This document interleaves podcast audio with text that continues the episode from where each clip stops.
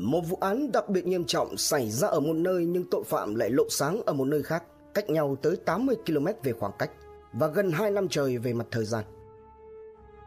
Một nạn nhân tưởng chừng vô danh tính. Một kẻ gây án lạnh lùng, rành mãnh với lớp vỏ bọc lương thiện trốn chạy chính mình. Một hành trình phá giải vụ án, vé mở bức màn bí ẩn từ một phát hiện tình cờ với một hiện trường mù mờ cho đến xác định chính xác đối tượng chỉ vòn vẹn 6 tuần. Hãy cùng Độc Thám TV đi sâu vào tìm hiểu vụ án này. Phần hủy Tân Thành là tên của một huyện cũ tại tỉnh Bà Rịa Vũng Tàu, nằm dọc theo quốc lộ 51 và sông Thị Vải, được thành lập theo Nghị định 45 CCP ngày 2 tháng 6 năm 1994 của Chính phủ và đi vào hoạt động kể từ ngày 15 tháng 8 năm 1994. Tổng diện tích tự nhiên là 33.793,3 ha với 10 đơn vị hành chính bao gồm một thị trấn và 9 xã. Huyện này tập trung các khu công nghiệp nặng và năng lượng lớn. Này có 9 trên 10 khu công nghiệp và 3 trên 5 cụm công nghiệp đang hoạt động với quy mô gần 5.000 ha. Kể từ ngày 18 tháng 5 năm 2018, Tân Thành chính thức trở thành thị xã Phú Mỹ theo nghị quyết của Ủy ban Thường vụ Quốc hội về việc tán thành thành lập thị xã Phú Mỹ và quyết định của Ủy ban nhân dân tỉnh về việc chuyển đổi huyện ủy, Hội đồng nhân dân, Ủy ban nhân dân, Ủy ban Mặt trận Tổ quốc Việt Nam huyện Tân Thành thành thị ủy, Hội đồng nhân dân, Ủy ban nhân dân, Ủy ban Mặt trận Tổ quốc Việt Nam thị xã Phú Mỹ. Sự kiện này là một dấu son trong trang sử 24 năm thành lập và phát triển của huyện Tân Thành. Quay ngược lại thời gian, trước ngày chuyển thành thị xã Phú Mỹ khoảng hơn một năm, một vụ án đặc biệt nghiêm trọng đã lộ sáng và được phá giải với xuất phát điểm từ một phát hiện kinh hoàng trên địa bàn huyện Tân Thành. Đó là vào 17 giờ 30 phút chiều ngày 3 tháng 4 năm 2017. Những người đi chăn bò tại khu vực đất trống trên địa bàn ấp Phước Lập, xã Mỹ Xuân, huyện Tân Thành đáng lẽ đã có một buổi chiều như thường lệ. Thế nhưng vào ngày hôm đó, điều khiến cho buổi chiều của họ khác thường và hẳn sẽ in đậm vào trong tâm trí khó có thể phai mờ. Đó là việc họ tình cờ phát hiện ra một bọc gì đó trông khá lạ lùng. Trước sự chứng kiến và tò mò của nhiều người, những người dân có mặt đã mở ra xem. Táng hỏa, không ai cất nổi nên lời. Trước mắt họ bày ra một bộ cốt người trắng xóa vô cùng kinh dị. Lấy lại bình tĩnh, mọi người mau chóng trình báo cho chính quyền địa phương và rất nhanh sau đó, lực lượng công an xã Mỹ Xuân đã có mặt để bảo vệ hiện trường và cấp báo gấp lên cơ quan cấp trên. Ngay sau khi nhận được thông tin, Công an huyện Tân Thành và phòng cảnh sát hình sự PC45 Phòng Kỹ thuật hình sự PC54, Công an tỉnh Bà Rịa Vũng Tàu đã nhanh chóng đến nơi phát hiện, tổ chức khám nghiệm, tiến hành điều tra. Vị trí hiện trường nơi phát hiện ra bộ cốt là tại một khoảnh hố thụp xuống đôi chút, phủ lên là bụi cây rậm rạp nằm trên một bãi đất trống, cách quốc lộ 51 khoảng 200 mét, thuộc dự án khu du lịch sinh thái làng tre đã bỏ hoang từ nhiều năm nay do chưa được xúc tiến thực hiện và tiến hành xây dựng. Qua tiếp cận với thứ mà người dân tìm thấy và nghiệm thi, kết quả bước đầu xác định rằng bộ cốt này thuộc về con người, giới tính nữ, tuổi trưởng thành đang trong thời kỳ phân hủy cực kỳ nặng đến mức gần như hoàn toàn trơ lại cốt trắng. Hiện trạng chỉ còn răng, xương và tóc. Đi sâu vào những gì mà bộ cốt để lại và những thứ tìm thấy được. Xác định người này có mái tóc dài, nhuộm vàng, móng tay để dài. Trong đó phần tóc còn dính lại một đôi bông tai bằng kim loại màu vàng. Trên đó có ký hiệu chữ KHL, hình bông hoa mai và số 5 cùng một sợi dây chun buộc tóc màu đen. Qua nhận định và áp dụng các biện pháp nghiệp vụ, rất có thể người phụ nữ này đã ngừng thở cách thời điểm được tìm thấy khoảng 2 đến 3 năm. Tình trạng của bộ cốt cũng rất đáng chú ý. Cụ thể thì toàn thân được quấn bằng khăn tắm, bị buộc kín hoàn toàn bằng ba bao ni lông cỡ lớn lồng vào nhau. Tạm thời không phát hiện ra dấu vết của các tác động ngoại lực. Bên cạnh đó thì tại khu vực hiện trường còn tìm thấy và thu giữ được một áo len nữ màu tím, cúc áo màu tím và một quần đùi nam màu xám bị vứt bỏ đã lâu. Từ việc phân tích các dấu vết và tăng vật thu giữ được tại hiện trường, Cơ quan điều tra sau khi họp bàn đã đi đến nhận định rằng người phụ nữ xấu số này rất có thể là nạn nhân của một tội phạm đặc biệt nghiêm trọng, bị xuống tay ở một địa điểm khác, sau đó đưa đến nơi được tìm thấy để phi tang. Với các dấu hiệu của một vụ án mang tính chất đặc biệt nghiêm trọng như thế này, cơ quan điều tra nhanh chóng xác định tinh thần cần phải tập trung điều tra làm rõ. Thế nhưng, đứng trước một hiện trường chỉ vỏn vẹn có bằng này thứ để lại, người xấu số phân hủy cực kỳ nặng gần như hoàn toàn cả cơ thể, không thể nhận diện, không có bất cứ giấy tờ tùy thân nào được tìm thấy để xác định danh tính thì cơ quan điều tra sẽ làm thế nào? Trước mặt, cơ quan cảnh sát điều tra công an tỉnh Bà Rịa Vũng Tàu thực hiện lấy mẫu xét nghiệm ADN bằng cách vô cùng cẩn thận thu thập các mẫu xương để truy tìm tung tích nạn nhân. Đồng thời ra soát lại trên địa bàn xem có trường hợp nào mất tích hay không. Tuy nhiên thì câu trả lời lại là không. Và rõ ràng rằng điều đó báo hiệu trước một hành trình truy tìm danh tính và nguyên nhân ra đi của người xấu số sẽ không hề dễ dàng, bằng phẳng, không ít khó khăn chờ đợi các anh ở phía trước. nhận dạng. Ngày 5 tháng 4 năm 2017, Cơ quan Cảnh sát điều tra Công an tỉnh Bà Rịa Vũng Tàu ra thông báo liên quan đến vụ việc gửi tới Tổng cục Cảnh sát phòng chống tội phạm Bộ Công an đề nghị phối hợp điều tra cùng đơn vị công an các huyện thành phố. Bên cạnh đó, thông báo rộng rãi các hình ảnh về di vật của nạn nhân trong vụ án qua các phương tiện truyền thông. Cụ thể, trích nguyên văn một đoạn thông báo trên báo đài rằng để phục vụ cho công tác điều tra, cơ quan cảnh sát điều tra công an tỉnh Bà Rịa Vũng Tàu thông báo các đặc điểm và đề nghị các đơn vị liên quan phối hợp xác minh truy tìm, đồng thời ra soát các vụ án, vụ việc xảy ra trên địa bàn, lĩnh vực đơn vị quản lý nếu như phát hiện trường hợp người nào mất tích có đặc điểm tương tự thì báo cho công an.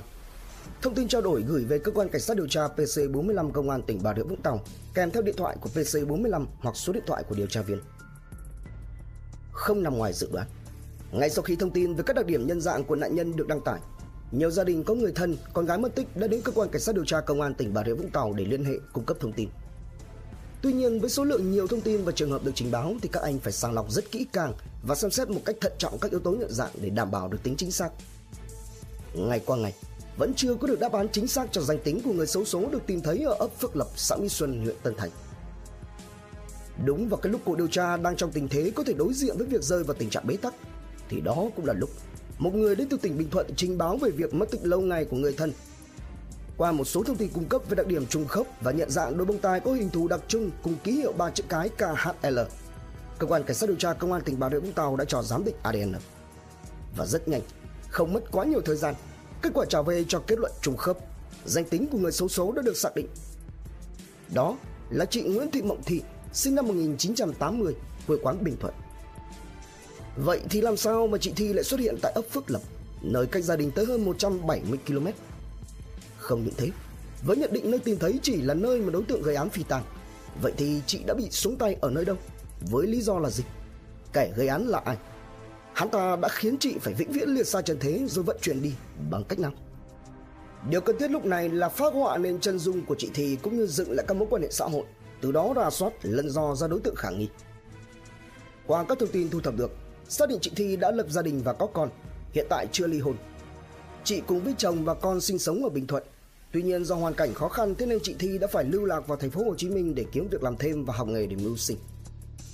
Từ khoảng giữa năm 2015 đến khi xác định được chính xác chị Thi đã lìa xa trần thế, chị không về thăm nhà và tất cả người thân trong gia đình cũng không thể nào liên lạc được với chị. Cũng trong khoảng thời gian này, gia đình đã đến các cơ quan chức năng để trình báo thông tin về sự việc mong muốn giúp đỡ để truy tìm tung tích của chị nhưng đến nay vẫn chưa có kết quả. Để rồi, chị trở về với vòng tay của gia đình theo cái cách vô cùng đau đớn như thế này. Không thể lẩn trốn.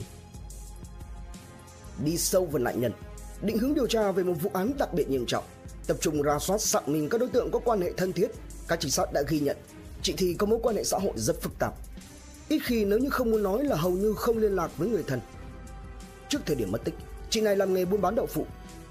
Lần theo các dấu vết của chị Thi để lại từ thời điểm cách 2 năm trở về trước, cơ quan điều tra đã nhanh chóng lần ra được thông qua một số người quen biết với chị, cho biết trước khi chị bốc hơi biến mất thì chị Thi có quan hệ tình cảm với một nam giới có nói giọng miền Bắc, làm nghề giống như chị Thi trên địa bàn thành phố Hồ Chí Minh. Điều này có nghĩa rằng chị Thi có quan hệ tình cảm bất chính ngoài luồng hôn nhân. Nghề nghiệp của người tình có liên quan mật thiết đến công việc của chị. Vậy đối tượng này là ai? và có điều gì bất minh hay không. Tập trung vào nhân vật người tình bí ẩn của chị Thi bằng nhiều biện pháp nghiệp vụ, cơ quan điều tra đã xác định được đối tượng này có tên là Hoàng Trọng Đông, sinh năm 1974, quê quán huyện Bình Xuyên, tỉnh Vĩnh Phúc, vào thành phố Hồ Chí Minh sinh sống, từng có thời gian hoạt động đòi nợ thuê rồi sau đó hành nghề sản xuất và lái buôn đậu phụ. Điểm đáng ngờ nhất ở Đông đó là vào thời điểm mà chị Thi bỗng dưng mất tích và lần cuối chị được nhìn thấy là vào khoảng tháng 6 năm 2015 tại khu trọ nằm trên đường Trần Văn Hoàng, phường 9 quận Tân Bình, thành phố Hồ Chí Minh. Thì sau đó chỉ một khoảng thời gian ngắn, người ta cũng thấy Đông không còn làm động phụ nữa và cũng bốc hơi. Qua các đầu mối thông tin, cơ quan điều tra xác định được Đông rời khỏi thành phố Hồ Chí Minh chuyển về quê ở Vĩnh Phúc sinh sống. Tiếp sau đó, các anh lại nhận được thông tin rằng Đông hiện tại đang ở quê ngoại ở Sóc Sơn, Hà Nội. Ngay lập tức, cơ quan điều tra đã trực chỉ thẳng hướng đến tiếp cận Đông. Thế nhưng khi đến đây, các anh lại nhận được thông tin rằng Đông hiện đang sang nhà bà con ở xã Ba Hiến, nay là thị trấn Ba Hiến, huyện Bình Xuyên, tỉnh Vĩnh Phúc, làm nghề xẻ gỗ thuê tại một xưởng gỗ tại địa phương và có chung sống với một người phụ nữ. Quá tam bà bận, xác định chính xác hành tung của đối tượng.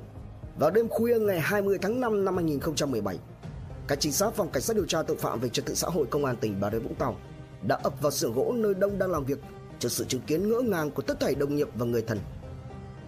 Những giây phút đầu tiên, Đồng chối tội. Thế nhưng với những chứng cứ vững chắc nắm trong tay, những tưởng vụ án đã chìm và quên lãng, tội ác đã bị thời gian mai mòn bỏ quên, thì giờ đây, biết rằng không thể nào tiếp tục che giấu được nữa, Đông đã nhanh chóng bị khuất phục, cúi đầu thừa nhận, chấp nhận trả tay vào còng số 8 và thành khẩn khai nhận toàn bộ hành vi vi phạm pháp luật của mình. Ác quỷ Sự thật mối quan hệ của Đông và chị Thi đã bắt đầu từ những năm 2006-2007 khi mà chị Thi vào thành phố Hồ Chí Minh tìm đường mưu sinh và học việc. Trong khoảng thời gian này, giữa Đông và chị Thi từ quen biết dần dần tiến tới nảy sinh tình cảm. Sau đó hai người dọn về sống chung như là vợ chồng trong phòng trọ của Đông tại một khu trọ trên đường Trần Văn Hoàng. Được một khoảng thời gian mặn nồng, các vợ chồng hờ này thường xuyên xảy ra mâu thuẫn nên chị Thi đã quyết định nói lời chia tay với Đông và dọn ra ngoài ở riêng. Nghi ngờ rằng nhân tình của mình có tình cảm với người khác, cụ thể là một người bạn học cũ của chị Thi, thì từ đây Đông bắt đầu tỏ ra ghen tuông và thường xuyên kiếm cớ gây sự với chị Thi. Cứ như vậy, đến ngày 30 tháng 6 năm 2015, Đông gọi điện thoại rủ chị Thi đến nhà trọ của mình chơi. Tại đây sau những giây phút tình ái mây mưa thì hai người lại trở về nguyên trạng, bắt đầu mâu thuẫn cãi cọ. Đông ngỏ lời muốn nối lại tình xưa nhưng chị Thi không đồng ý. Bực tức lẫn ghen tuông, Đông tiếp tục sinh sự và lớn tiếng cãi vã. Thì lúc này, điện thoại của chị Thi đổ chuông, màn hình báo số lạ gọi tới. Đông thế vậy gặng hỏi là ai gọi, nhưng cũng chỉ nhận lại là sự im lặng của chị Thi. Như một con thú phát cuồng, vào cái khoảnh khắc khi chị Thi đang mặc quần áo, Đồng lao đến, dùng tay phải choàng lấy và kẹp thật lực vào nơi có yết hầu của chị Thi. Dù chị đã cố gắng dãy dụa, chống cự, nhưng không thể nào thắng được cái sức của tên ác quỷ ấy. Kẹp chị được một lúc, cho đến khi phát hiện ra chị Thi đã mềm nhũn, bất động, Đồng mới vội vàng thả chị ra thì đã quá muộn. Chị Thi đã chút hơi thở cuối cùng, vĩnh viễn liệt xa trần thế. Kiểm tra lai gọi mãi, Đồng mới nhận ra sự thật rằng chị Thi thật sự đã sang thế giới bên kia và Đông rơi vào hoảng loạn. Cứ thế, sau khi lấy khăn tắm phủ lên, hắn ta ôm ấp chị, không rời kể cả trong lúc ngủ, như thể là người còn sống đến tận hai ngày trời. Chỉ cho đến khi cái mùi tử khí bắt đầu bốc lên, hắn ta hạ quyết tâm phải thực hiện tội ác cho đến cùng, cứ chí phi tàng chị. Để thực hiện, đồng quận chị lại vào trong khăn tắm, đi mua dụng cụ, cho chị vào trong túi ni lông cỡ lớn. Lúc này trong túi quần của chị rơi ra 56.000 đồng tiền mặt, đồng nhặt lấy dùng để tiêu xài cá nhân bọc chị vào trong một cái túi ni lông sợ chưa chắc chắn. Đông lông hẳn ba cái vào nhau, rồi dùng dây ni lông buộc chặt miệng túi lại suốt đêm dài ngày 1 tháng 7 và dạng sáng ngày 2 tháng 7 đông lâm ly ngồi bên cạnh cái bọc ni lông tác phẩm của hắn ta, âm u tính toán. Rồi tới khoảng 6 giờ sáng ngày 2 tháng 7 năm 2015 Đông cho chị Thi lên yên sau xe máy của mình, Chạy một mạch thẳng theo hướng quốc lộ 51 xuống Bà Rịa Vũng Tàu. Khi đi ngang qua bãi đất hoang thuộc khu du lịch sinh thái làng trẻ Thấy rằng đoạn đường này vắng vẻ hoang vu, Đồng đã dừng xe và phi tăng trị vào bụi cỏ rậm rạp cạnh nơi hắn gây án khoảng 80 km. Phi tăng chị thi xong, Đồng lên xe máy đi thẳng đến nhà anh trai ở thành phố Vũng Tàu để chơi. Mấy ngày sau đó, Đồng mới mang xe máy của chị Thi đi cầm đồ được 24 triệu đồng. Số tiền này hắn ta giữ lại dùng để tiêu xài cá nhân. Sau đó Đồng lấy điện thoại iPhone của chị Thi, truy cập vào tài khoản mạng xã hội Facebook của chị, rồi nhắn về cho chồng và em gái của chị với nội dung là hiện tại chị đã ra nước ngoài để xuất khẩu lao động. Đừng ai đi tìm chị và nhớ hãy chăm sóc con gái của chị. Tiếp đó vẫn với điện thoại của nạn nhân, Đông nhắn cho gia đình chị Thi về địa chỉ nơi mà hắn ta cầm đồ chiếc xe máy của chị Thi và dặn đến chuộc về. Những ngày sau đó, Đông trở về thành phố Hồ Chí Minh và tiếp tục sinh sống tại phòng trọ của mình như không hề có chuyện gì xảy ra. Được khoảng 1-2 tháng sau, hắn ta bỏ nghề lái buôn đậu phụ và trở về quê, xin vào làm việc tại một xưởng gỗ của người quen tại huyện Bình Xuyên, tỉnh Vĩnh Phúc với một sự yên tâm không hề nhẹ rằng tội ác của hắn ta trời không biết, đất không hay, cho đến khi bị bắt. Tòa tuyên án. Việc điều tra làm rõ vụ án, bắt giữ chính xác và tóm gọn đối tượng gây án thêm một lần nữa khẳng định lưới trời lông lộng tuy thừa mà khó thoát. Khép lại 6 tuần lễ tích cực điều tra bằng nhiều biện pháp nghiệp vụ sắc bén. Việc phá giải được vụ án đã nêu cao tinh thần kiên quyết đấu tranh với tội phạm của lực lượng công an nhân dân, củng cố thêm lòng tin của quần chúng nhân dân và lực lượng công an. Sáng ngày 23 tháng 5 năm 2017, Đồng được dẫn giải đến khu vực dự án khu du lịch sinh thái suối tre để thực nghiệm hiện trường. Tại đây, kẻ gây án đã thực hiện diễn tả lại. Tất cả hành động diễn ra đều trùng khớp với những gì mà Đông đã khai trước đó. Vào trưa cùng ngày, cơ quan công an tiếp tục dẫn giải Đông đến phòng trọ trên đường Trần Văn Hoàng để thực nghiệm. Thế nhưng khi trở về nơi từng một thời gắn bó với chị thì Đông chợt bật khóc. Được sự động viên của các cán bộ chiến sĩ, Đông sau đó mới có thể lấy lại được bình tĩnh và tiếp tục thực hiện diễn tả lại vụ án xảy ra từ 2 năm trước. Đến đầu giờ chiều ngày 23 tháng 5, công tác thực nghiệm hiện trường mới được hoàn thành và ngay sau đó, Hoàng Trọng Đông cùng toàn bộ tăng vật và hồ sơ vụ việc cũng được bàn giao lại cho cơ quan điều tra công an thành phố Hồ Chí Minh để điều tra theo thẩm quyền. Ngày 2 tháng 8, Viện Kiểm sát nhân dân thành phố Hồ Chí Minh hoàn tất cáo trạng, chuyển hồ sơ sang tòa cung cấp, truy tố bị can Hoàng Trọng Đông về hai tội danh. Theo đó, Tòa án nhân dân thành phố Hồ Chí Minh đã lên kế hoạch đưa vụ án ra xét xử vào chiều ngày 28 tháng 8 năm 2018. Tuy nhiên thì lịch xét xử sau đó đã bị thay đổi, không diễn ra được theo như kế hoạch đã định sẵn, đổi sang trung tuần tháng 9. Và trong suốt khoảng thời gian chờ đợi ngày ra trước vài móng ngựa, Đông bị giam giữ tại trại tạm giam Chí Hòa. Cuối cùng, vào ngày 17 tháng 9 năm 2018, Tòa án nhân dân thành phố Hồ Chí Minh đã mở phiên tòa sơ thẩm xét xử bị cáo Hoàng Trọng Đông. Tại phiên tòa, đồng với mái tóc đã lấm tấm bạc ngồi cúi đầu trước bục xét hỏi nhưng vẫn giữ cho mình một vẻ mặt lạnh lùng. Phát biểu quan điểm tại phiên xử, đại diện vị kiểm sát cho rằng bị cáo đồng phạm tội đến cùng vì động cơ đê hèn và xuống tay với nạn nhân mà ngay sau đó lại phạm tội rất nghiêm trọng nên cần có mức án nghiêm khắc. Sau khi nghị án, hội đồng xét xử xem xét nhiều tình tiết giảm nhẹ cho bị cáo đồng như thành khẩn khai báo, ăn năn hối cải, đã khắc phục một phần hậu quả khi bồi thường 70 triệu đồng cho gia đình bị hại. Đại diện của gia đình bị hại xin giảm nhẹ hình phạt cho bị cáo. Tuy nhiên, hội đồng xét xử cho rằng hành vi của bị cáo Đông là đặc biệt nghiêm trọng, vô cùng nguy hiểm, thể hiện tính chất côn đồ, không chỉ gây ra đau thương mất mát cho gia đình nạn nhân mà còn gây ra sự hoang mang lo sợ cho người dân ở địa phương. Sau khi xuống tay với nạn nhân ngay sau đó còn chiếm đoạt tài sản và phi tang nhằm che giấu tội phạm nên cần có mức án nghiêm khắc. Sẽ thấy không còn khả năng cải tạo, giáo dục. Hội đồng xét xử quyết định tuyên phạt bị cáo Đông mức án tử hình về tội xuống tay với chị Thi và 4 năm tù giam về tội chiếm đoạt tài sản của chị Thi trái phép. Tổng hợp hình phạt đối với bị cáo là tử hình. Trân trọng cảm ơn quý khán thính giả đã theo dõi, subscribe, ấn chuông đăng ký để cập nhật những video mới nhất. Like, share, chia sẻ tới nhiều người hơn. Comment những suy nghĩ, ý kiến bình luận của bạn hay những gợi ý đóng góp để chúng tôi được hoàn thiện hơn. Độc Thám TV, hai ngày một số vào lúc 21 giờ. Nguồn tham khảo và tổng hợp Công an Nhân dân Online, Công an Thành phố Hồ Chí Minh, Người Lao động, Vietnamnet, Tuổi Trẻ cùng nhiều nguồn khác từ Internet. Độc Thám TV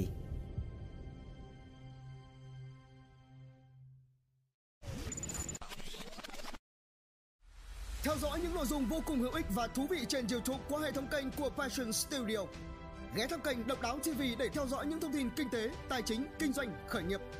Đến với Độc Lạ TV để khám phá những câu chuyện độc đáo và kỳ lạ. Khám phá những vụ án kinh điển và bí ẩn, cập nhật tin tức an ninh nóng hổi cùng Độc Thám TV hay tìm hiểu về lịch sử Việt Nam qua Bí ẩn sự Việt cùng nhiều kênh YouTube bổ ích khác đang được xây dựng và hoàn thiện mỗi ngày. Fashion Studio mang đến những giá trị thiết thực